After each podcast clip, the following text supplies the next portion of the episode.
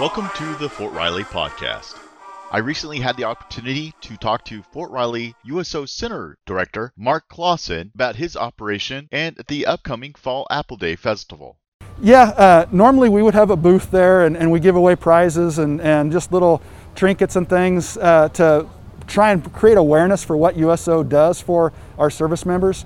Uh, we are USO Kansas. We do services for all of the service members throughout the state, but our only stand up facility is here at Fort Riley. And we want people to know that we have a facility here. We want them to come up and use it. We have computers, we have gaming systems, we have snacks, we have lunches every day of the, of the work week.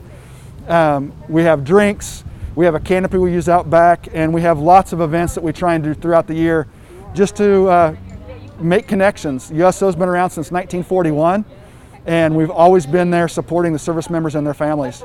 Okay, outstanding. Anything last words? Anything else you want to say? Uh, we're always looking for people to come up and visit, and we are always looking for people to be volunteers. It's a great way to meet people, it's a great way to interact with those on base, and it's a great way to be involved when you don't know what you want to do and, and when you're kind of bored. It's a great place to come hang out.